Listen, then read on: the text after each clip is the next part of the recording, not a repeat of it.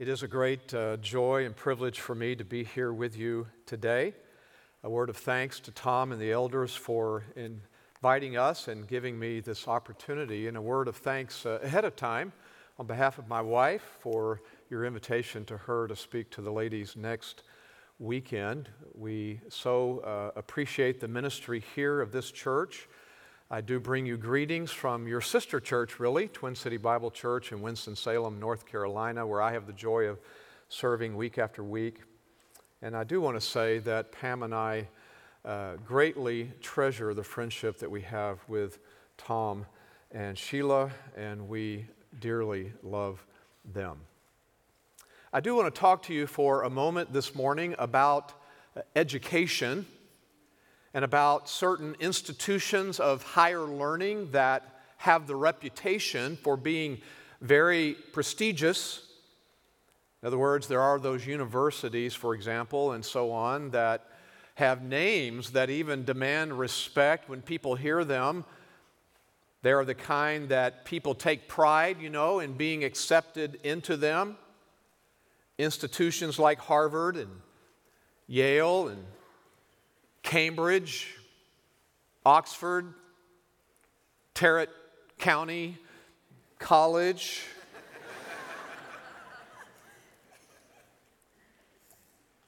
Historically, these schools have been considered top rated schools, really, for various reasons. But there is one top rated school we're going to discuss in more detail this morning, more specifically. When you're enrolled in this school, you learn lessons that you'll receive in no other school. I'm referring to one that all people are enrolled in at some point. It's the school of suffering. All people do suffer at some level. But for God's people, suffering has a meaningful purpose. God is actively involved in every single circumstance we ever find ourselves in regardless of how difficult it is. Or to continue that school motif, God is the professor, the instructor who is ensuring that we learn exactly what He wants us to learn in this school. Now, the Bible calls what God is doing in the midst of our suffering and trials and struggles and troubles, he, the Bible calls it discipline. The Greek term for discipline is a combination of ideas, actually. It's the idea of education, training on one side, and on the other side, it's the idea of chastening. Therefore, God does this. He disciplines us in the sense of instructing us, giving guidance, training us, schooling us, and He disciplines us at times in the sense of chastening, which means correcting us giving us reproof when we're wrong or when we fail or when we are straying in some way or when we are in error, when we sin. God uses times of trouble in our lives for both of these ideas. He is actively and strategically correcting us, and He's actively and strategically teaching and training us. His discipline, therefore, and this is so important, his discipline is not the same thing as punishment. Punishment because he's angry with us. All his judicial wrath, all his divine anger was poured out on his son, the Lord Jesus Christ. When Christ suffered and died on the cross, that's what was going on. He was taking divine judicial wrath and anger and punishment on himself so that God's people would be saved from all that.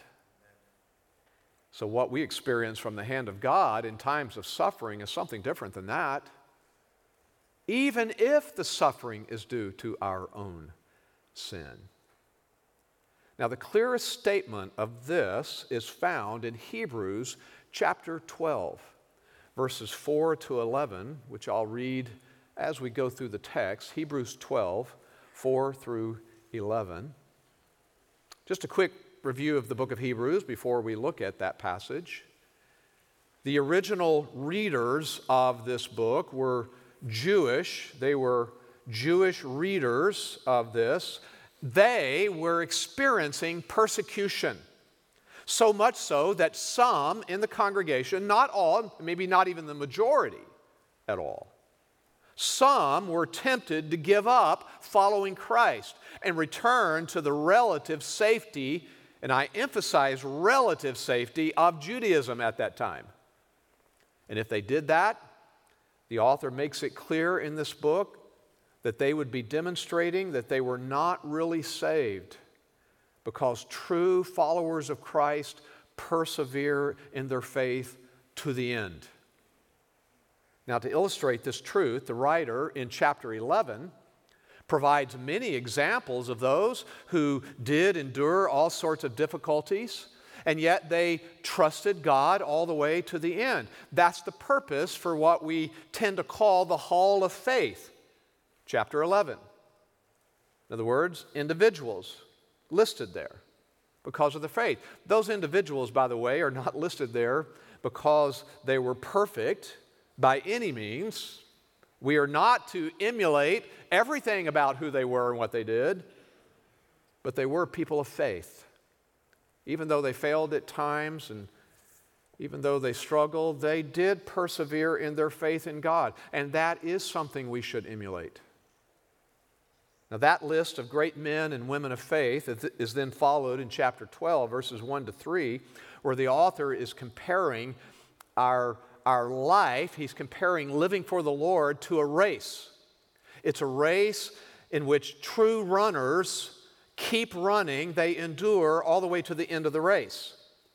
And then Jesus is presented to us as the ultimate one, the ultimate runner the one who to, we are to look to for encouragement in this race, he is the ultimate example of persevering in obedience to the Father and trusting the Father all the way to the end. And that brings us to verses 4 through 11. And here we find the author acknowledging the reality of the suffering that God's people will experience as they run the race. It is the suffering and pain and difficulties that can tempt someone to be discouraged, to be tired and weary and want to give up. Even worse, it's suffering and trials and struggles and difficulties that can tempt someone to believe that God doesn't love them. God's rejecting them. Maybe God has abandoned them. That there's no help for them in God. That's what people told David, you know after he had sinned. See that in Psalm 3, the first verse or two. There's no help for you from God because of what you've done. So, this passage presents the right thinking, the right thinking that'll help us then endure the suffering of this fallen and broken world that we live in so that we aren't frustrated and so that we don't become bitter and angry, so that we don't want to give up over the fact that life, no matter what we do, life keeps throwing us these curveballs. So that we submit to God's processes, so that we trust Him, so that we persevere in our faith in Him. Now, this right thinking I want to present to you this morning from this passage consists of two realities that we should call to mind during suffering and times of difficulty. Our suffering, our difficulty confirms these two realities. When life is hard, remember this reality number one, that we haven't finished our race. We need to remember this reality if we're suffering. It's a time to remember this that we haven't finished our race. Now, we need to start our discussion of this with just a brief glance back at the exhortation in, in verse 1 of this chapter. Look back there for a moment, Hebrews 12 1. It tells us there, let us run with endurance the race that is set before us. What an important phrase that is. That phrase, set before us, indicates that this race that each of us are running in this fallen world is a specific race, it is a particular race. This is language that confirms the fact that it is a sovereign and wise God who has specifically designed the race for each of his people. I ran track when I was younger, many, many, many, did I say many yet? Many years ago. I was a sprinter. I was fast. But pretty much anything over 100 meters for me, which back in the dark ages we called 100 yards, you know, anything over 100 yards was a marathon for me. And so I had to help my coach understand. I, I can make it 100, maybe 101.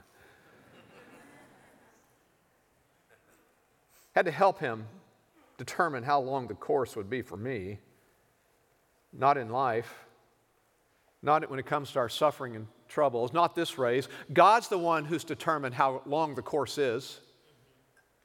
He's the one who's determined the particular obstacles we will face all the specific times of difficulty, all the times of persecution, times of insults, rejection from other people, times of illness, times of injustice, times of being sinned against, the times where we are facing temptation. God is sovereign over all that.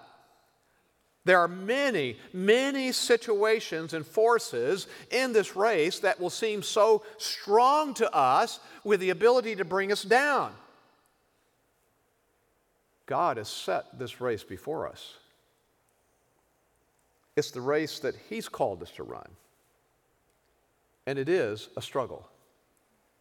And this struggling and striving that's necessary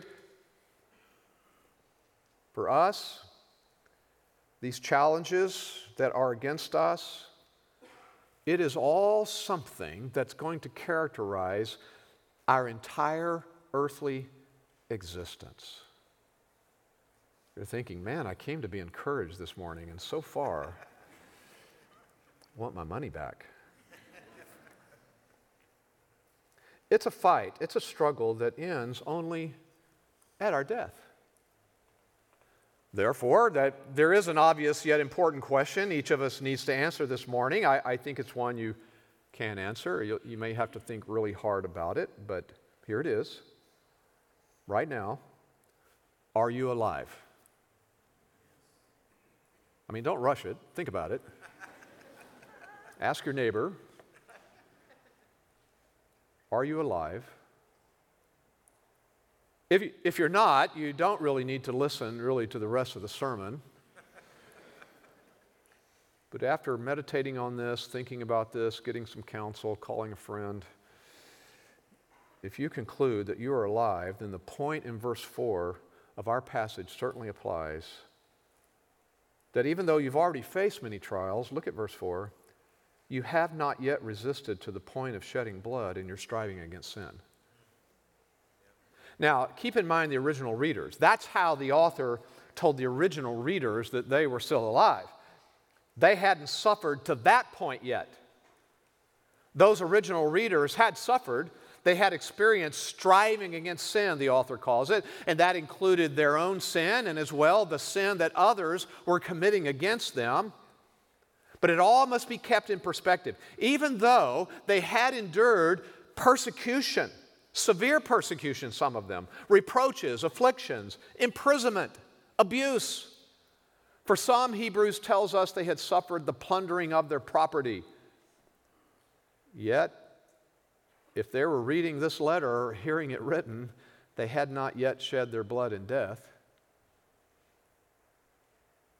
Jesus had, back in verses 2 and 3, he endured the death of the cross. But these readers were still alive. They had not become martyrs due to persecution. And notice how verse 4 has those little words, not yet. It could still happen for them. That's the significance of that phrase, not yet. But let's take all this in the broadest sense for us today. This is still true at the highest level for each of us who are here this morning, who are alive.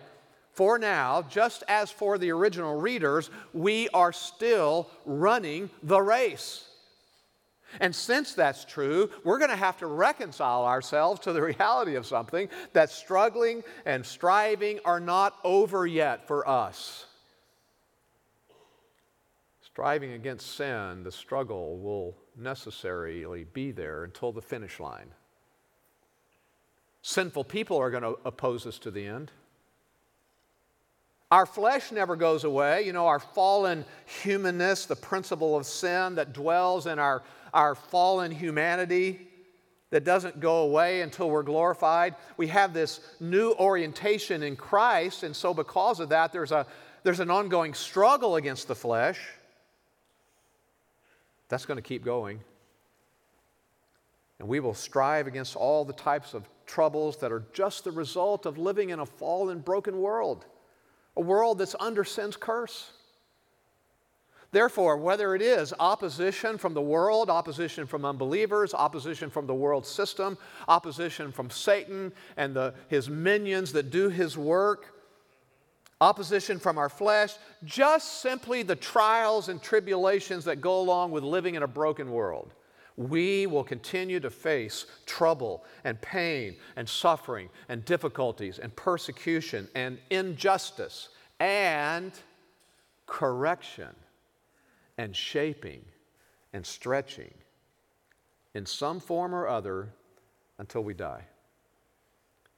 Now, I'm not here to present some sort of trick and how you can know if the struggle, if the suffering is literally the result of your own sinful choices and therefore God's chastisement in that sense or how you can know if it's just a general trial due to the fallenness of the world. I mean, sometimes you might have an idea about that, but I've been asked that before, and I, I don't know that we can necessarily know that all the time.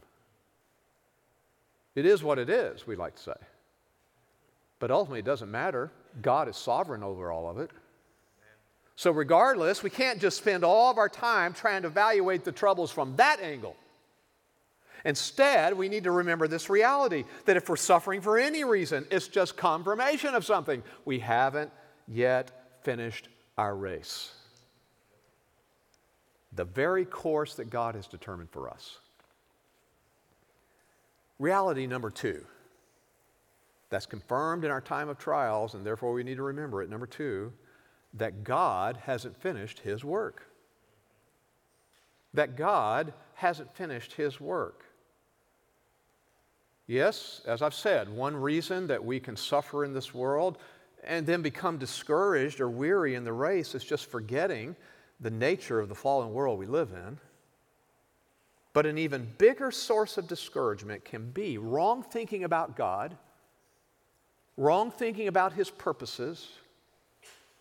You see, it is possible to wrongly conclude that suffering means that God is unconcerned maybe unaware, or he doesn't love us. He no longer accepts us. He's left me without any help.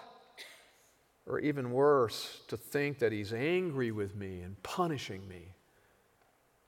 But suffering and pain and opposition and even battle against sin are not evidences that God has abandoned us. On the contrary, God is actively involved in every one of our circumstances.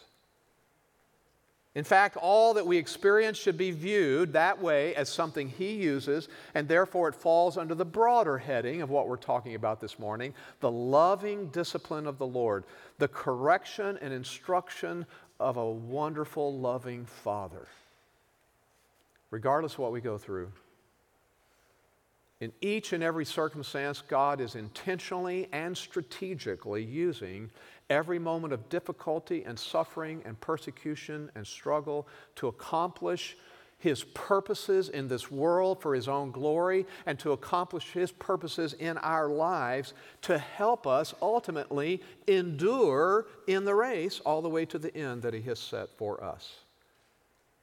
This is his loving discipline of us, and it's a work that is not yet finished. And that is a source of encouragement to us for two reasons. Here's reason number one that is so encouraging discipline confirms to us his love. Discipline confirms to us his love. Or to say it differently, it confirms that we belong to him. Look at verse 5 and you have forgotten the exhortation which is addressed to you as sons. You see, the author wanted his readers to think about what the scriptures had, have always been teaching on this topic. In particular, what is found in Proverbs chapter 3, verses 11 and 12. Proverbs 3, 11 and 12. He's going to quote that in just a moment. And notice what he says about the scriptures it's addressing them. It's a wonderful word, addressing. It actually means speaking or reasoning with. If we take the scripture seriously, and we do, and we listen to it, it speaks to us, right? It reasons with us. Truth is brought to bear on our thinking, and so Scripture is working on that and persuading us of what is true. Scripture is actively doing that. So he says, just remember that for a moment and pay attention to what it's saying. And he quotes Psalm 3. Here it is, verse 5. My son, do not regard lightly the discipline of the Lord, nor faint when you are reproved by him. Scripture addresses God's people as sons. Pause our study just for a moment in Hebrews. This is pointing to us, pointing us to the wonderful doctrine of adoption. God adopts as his sons, his children, but scripture just broadens it and calls all of us sons. He adopts as his sons those who trust in Christ. Galatians 3:26 says it this way, you are all sons of God through faith in Christ Jesus. Ephesians 1 verse 5 Paul there tells us of God's sovereign role in that adoption. It says in Ephesians 1 5, God has predestined us to adoption as sons through Jesus Christ to himself. Then he gives us those wonderful words in Romans 8, verse 15, where it says that we have a spirit of adoption. And because of that, we cry out, Abba, Father. What an encouraging and important doctrine this is, even more so, dare I say it, even more so than the doctrine of justification. Don't get me wrong there. That doctrine is essential. The doctrine of justification that says this that, that God that we read about earlier, the Lord Most High, the one who's created all things, He's also the divine, eternal judge. Doctrine of justification says for those who come in faith and repentance to Him through Christ, God, the divine judge, pronounces the sinner standing before his bench, so to speak, pronounces the sinner forgiven and therefore not liable to punishment. And therefore, we can have a, a standing, a legal standing before God. We can exist in His presence. What a wonderful doctrine, and we're so thankful for our justification. However, adoption, there's something about it that's even richer. I was out in California this last week at the Puritan Conference. It was a great time. And there, Dr. Joel Beeke said this about adoption. I love the way he put it, and this is the way the Puritans would think of it. In adoption, the divine judge after pronouncing that verdict, comes down from his bench and says to the person, Now come home with me. You are part of my family now. That's rich. You see, Christ's followers are those who have switched families. I used to tell my kids that when they would come home and say, you know, well, so and so gets to do such and such. And I say, well, you know, we're Hardys and we don't do that. But if you want to switch families, you can go talk to them about that and, and see if they would adopt you. Well, we were part of a family. We were born physically into Adam's family. Most of the world is part of that family, and it is really a dysfunctional family. But by God's sovereign act, we were plucked out of that family. We were cut off from that family and grafted into God's spiritual family. And Scripture says we're therefore made children of God. And therefore, brothers and sisters of Christ. Romans 8 29 says, He's the firstborn among many brethren. So that includes all the privileges of adoption and being God's child. We have access to the throne of grace to receive His fatherly care, therefore, the privilege of prayer and bringing our burdens to Him He treats us with compassion and mercy and grace and love because of that. All of his wonderful promises that he makes to his people are ours. We have an eternal, to, eternal inheritance because we're co heirs with the firstborn Son, Christ. We're secure. He preserves us all the way to the end, and when we fall, He restores us so that we don't fall away forever. And we're part of a brotherhood now. Look around, part of the church family, brothers and sisters. What wonderful privileges of being adopted. But back to our text, this is a wonderful privilege of being adopted. We get to enjoy the loving discipline of the Lord. My son, do not regard lightly the discipline of the Lord, nor faint when you are reproved by him. When God disciplines someone, He's just using their circumstances to train them as His children. That's what a loving father does. He disciplines his children so that they mature. So anything we suffer should encourage us because God, far from rejecting us, He's actually showing Himself to be a true Father and treating us as His sons. That's what suffering confirms our relationship with the Lord. What encouragement this should be. In His wisdom, in His love, in His sovereignty, our Heavenly Father chastens and trains. And He does it by turning even adverse, even hostile circumstances around into what's for our good. So don't lightly regard that or faint. To regard lightly means to despise it or to treat it lightly carelessly. To faint means to grow weary and to lose heart. Don't do that. And we won't do either of those if we keep the right attitude toward His discipline. We view it as what He uses in our lives because He's a good Father to us. So divine discipline and sonship go hand in hand. Discipline proves God's love for us. Verse 6 And those for those whom the Lord loves, he disciplines, and he scourges every son whom he receives. It is for discipline that you endure. God deals with you as with sons. For what son is there whom his father does not discipline? Even people in the ancient world universally accept, accepted, probably more then than now, it seems, that bringing up children involves discipline. It was unthinkable to the readers and the writer that a father, if he loved his children, would not discipline his son. Scripture makes it clear that if we don't, we're, we're like a parent who doesn't love their child. Proverbs 13 24, if you withhold the raw discipline, you, you, you hate your son, it, it, it means like you're like the one who hates their child. So it would never be kindness on the part of the Father to just give us unrestrained liberty with no correction, no reproof, no shaping, no molding. That kind of liberty ends in ruin. And I read this in someplace that a, great illustration of this is the kite. I, I flew kites as a child, used to make my own kites out of newspaper. There used to be this thing called a newspaper, you see, that was made. Anyway. you tie the string on it, make a tail and all that with some of my mother's scraps from her cloths. And, and you know what the kite does, if you've ever done that, it, it just, it strains against you. It, it, it wants to go on its own. It wants to, it, it wants to be free. So what happens if you, if you let it be free? It just flutters and falls. Paradoxical, but what keeps the kite up is holding it down.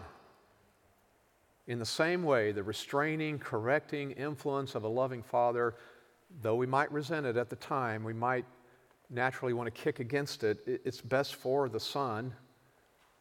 He disciplines those he loves, not those he's indifferent to. So, back to our passage. The point for us is that we must remember this. It's confirmation of our sonship, what He's doing in our lives and shaping us. It's parental love. For whom the Lord loves, He disciplines. Not just some, even. Notice the little word, every son. He does it for all of His children. Adoption is equal for all of us. That's what trials and suffering and what God's doing indicate, not divine rejection, just the opposite, clear evidence of God's fatherly care. The writer so wanted to stress this that he does mention the opposite. Experiencing none of this, no chastisement, no shaping from God, pretty serious. Verse 8 But if you are without discipline, of which all have become partakers, then you are illegitimate children and not sons. Word illegitimate would be the word they would use of one born to a slave or, or born to a concubine, just illegitimate in general. So that person's not an heir of anything, H E I R, not a true member of the family. So the father doesn't feel any responsibility for that one. And I, I, I understood that when I was a father of younger children. Our children would have kids over from the neighborhood or church, and, and even if some of those other children needed discipline, and I've got a couple in my mind right now. Anyway, let that go. I wouldn't discipline them. I would only discipline and correct my own child. I'd talk to the other parents about their children. That's their responsibility. So, freedom from discipline, that's not evidence of a privileged position for those other children. They're just not my children. The conclusion would be they're not my children. So the, that's true here. If we know nothing of God's discipline and His shaping in our lives and instruction, then the conclusion is we must not be His children.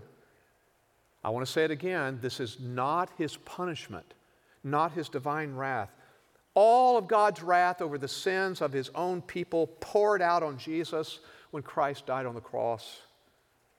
And that satisfied all of God's demand for justice. Yes, we can say this we, we can grieve God. God is grieved over our sin. There's a difference, we can say this there's a difference between pleasing God and displeasing God. But we don't speak of God punishing us. We say He chastens, He disciplines, He instructs as an expression of His love. So, one reason this is also encouraging to us is discipline confirms to us his love. Second reason, and here's why another reason it's a good thing. Number two, discipline conforms us to his character. Discipline conforms us to his character, verse 9. Furthermore, we had earthly fathers to discipline us, and we respected them. Literally, it's we had earthly fathers who were chasteners. And that's what they did when it was necessary. We may have resented that correction at a time. I've been away from the home for a long, long time. Both my parents are, are with the Lord, but they were faithful to do this. And, and so I, I, I, don't remember a lot of what they did. I, I, have two or three scenes that'll be forever in my mind of, of some discipline. But I, I, can remember certainly resenting maybe it at the time, but at the same time, there was a reverence in my heart for them because I knew they loved me. So there is an argument from the lesser to the greater here in verse 9. Shall we not much rather be subject to the Father of spirits and live? Very unusual expression there about God, Father of spirits, only found here in Scripture. It's a way to say that God is not an earthly father, He's divine, He's heavenly. And so His discipline is spiritual in nature. It affects that part of our life, it affects our spiritual life, if you will. So when we willingly and joyfully submit to this discipline, instead of resenting it, we grow spiritually. We spiritually benefit from it. And that's when we truly begin to live, he says there. All the problems and hardships and shaping by God as He uses them are to help us truly experience the abundant life in Christ. And the confidence we can have is that He, the Father of spirits, will never make a mistake in what He chooses to do in this. That's not true of earthly fathers, is it? Our writer comments on that in verse 10. They disciplined us only for a short time, as seemed best to them. The discipline and training we receive from our earthly fathers, it was for a short time, I mean, compared to the length of our lives a brief number of days, really. And they did it according to what seemed best to them, which implies something. It was not always best. Sometimes they made mistakes. That was true of me along the way as a father. I certainly made many mistakes along the way. That's just the way it is with earthly fathers. We're not infallible. We do the best we can. And so, therefore, sometimes the training and the instruction and the chastisement is too severe. Sometimes it's less than what the child deserves. It's never like that with the Heavenly Father. Never makes a mistake in his choices. His assessment of what's necessary for you in this race is always correct, it's spot on, it's appropriate. He never acts in your life based on some kind of impulsive or arbitrary judgments. It's intentional, it's strategic. And what is this perfect Heavenly Father accomplishing with his perfect approach to discipline and chastisement? Verse 10 continues He disciplines us for our good so that we may share his holiness. It's always for our good so that we can share in his holiness. Holiness points to God's holy character. This is an essential attribute of God himself. So, this is saying that the aim of God's work in our lives, through our troubles and our trials, even our failures, is to conform us to something, is to be more like Him, His Son. To share in that, to share in holiness, suffering is necessary. The shaping, the discipline is necessary. Here's what it does. You've experienced this, I know. It teaches you some things. It teaches you to no longer rely on yourself. It teaches you to stop seeking security in earthly things. It teaches you to look trustingly and gratefully to Him alone for help, for strength, for blessing. And I understand the holiness is not something we'll experience in full until we're with the Lord glorified. But in this broken world, we can be molded more and more into a measure of it. That's called sanctification. And yes, naturally, we don't always enjoy the process that God takes us through. The author knew that as well. Look at verse 11. All discipline for the moment seems not to be joyful, but sorrowful. Yet to those who have been trained by it, afterwards it yields the peaceful fruit of righteousness. That's real, isn't it? We don't necessarily like correction, chastisement, but there's something really great. It's called afterwards. I like the afterwards part. That was true when I was a child, disciplined by my parents. I liked most the afterwards part. But see, I was one of those kids, and again, back in the day, when they gave SWATs in school still, it was a long time ago. When I was in junior high, is what we called it, junior high and high school, I was getting SWATs in school. I was one of those. Periodically, sometimes frequently, being sent to the principal's office, things I would do in class. And I'd get SWATs there from the principal, or even worse, he would send me to one of the coaches. and I'm convinced those men were angry at something maybe angry because they were coaching at the high school level and turned down from a college or something. I don't know. but they took it out on me. And then to make it worse, salt in the wound, I lived in a small town and my mother had a beauty shop at her house. And all the information of the town went through that beauty shop. it didn't matter what I did, I, uh, there would be news of it. And I could always tell when I get home and dinner that night, my mom and dad would just be quiet at the dinner table. I knew it was coming. Son, we heard, you know, and then off they go. It's amazing I turned out at all. Yeah, I hated those swats, especially from the coaches, but I sure loved the afterwards when it was done. It's like that with God's discipline. It's not joyful for the moment, per se. And the moments can kind of be a season. But afterwards, at some point, we're reminded of the fact of, of what He's doing. He's maturing us, He's conforming us spiritually. It's how we grow to be more like Christ, it's how He treats us as His children, His sons. Notice how the author changes his metaphor here. He, he uses a farming term to describe the result of this now, the character that we're conformed to, the holiness. He says something is yielded. That's a farming term. The word yield literally means to get back something. Just as a land, when you till it and plant it and all that, and water it, the, the land yields a crop. This yields a fruit. It's the peaceful fruit of righteousness. And the word peace here is that Greek equivalent to that rich Hebrew term shalom. And shalom means more than just the cessation of hostilities. It can be used for that, but it's certainly not something superficial. It's, it's the thoughts of quietness and tranquility and wholeness internally in the soul. You see, when we go through troubles, one of the things we have, and it's the worst part of our troubles, is a troubled heart. And we pray about our troubles and we pray about our circumstances, and I've certainly learned this God does not always change our circumstances. I've come to believe most of the time He does not. He changes us. He removes the troubledness of our heart. He takes away the angst that we are experiencing in the soul so that we have this quietness and tranquility, this peaceable fruit. And what goes along with that then is the holiness, the righteousness, so that we have a more pure life.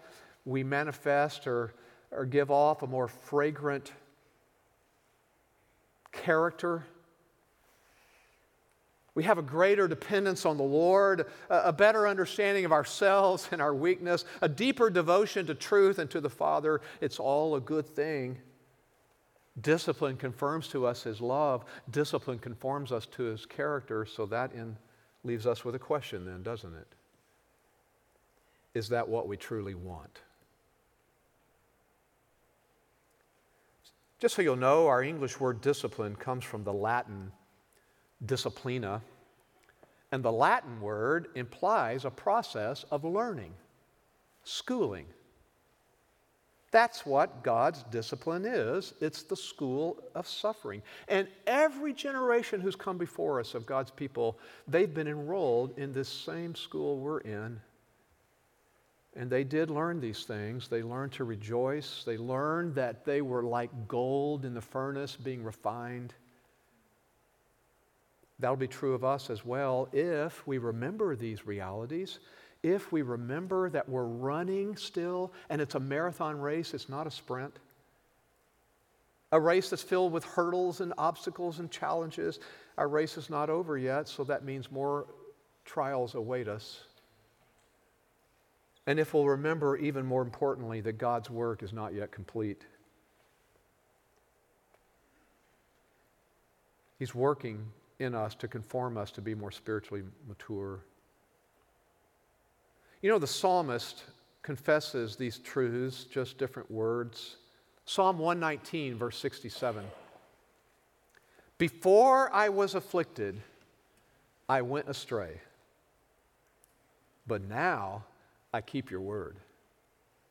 Suffering is sanctifying.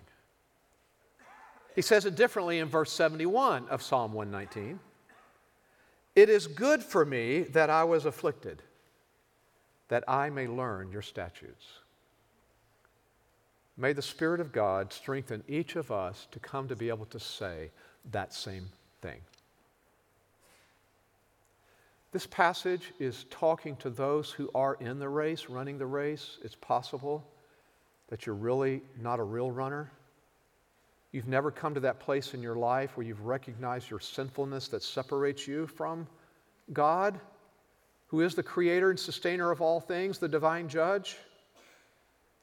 Maybe you've tried to fix that problem in your own efforts by doing good deeds or turning over a new leaf or being true to yourself or your opinions or doing religious deeds. It doesn't matter what it is you're out there running the race on your own.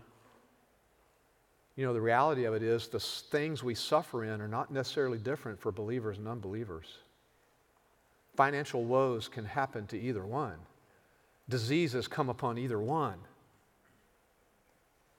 But if you don't know Christ, if you've never come to that place of, of in faith and repentance, coming to Him and, and saying, I, I, I turn from living for myself and, and, and believing the world, I turn from that, I, I come to you as my Lord and my Savior. I cry out to you, be merciful to me, a sinner. If you've never come to that place, you're, you're in a different course. You're, you're in your own race with no one to help you. And what awaits for you is eternal judgment. So for you, it's, it's get off that course. Submit yourself to the Lord Jesus Christ. Rest only in Him. Be in this race, and all this promise applies to you then. Let's pray. Father, thank you for reorienting our hearts this morning. We confess that we many times do have troubled hearts. You've told us to not to let our hearts be troubled, and we know that's there in Scripture, but we continually have troubled hearts. As we think about the world, as we look at the waves crashing around us, we're like Peter and we sink.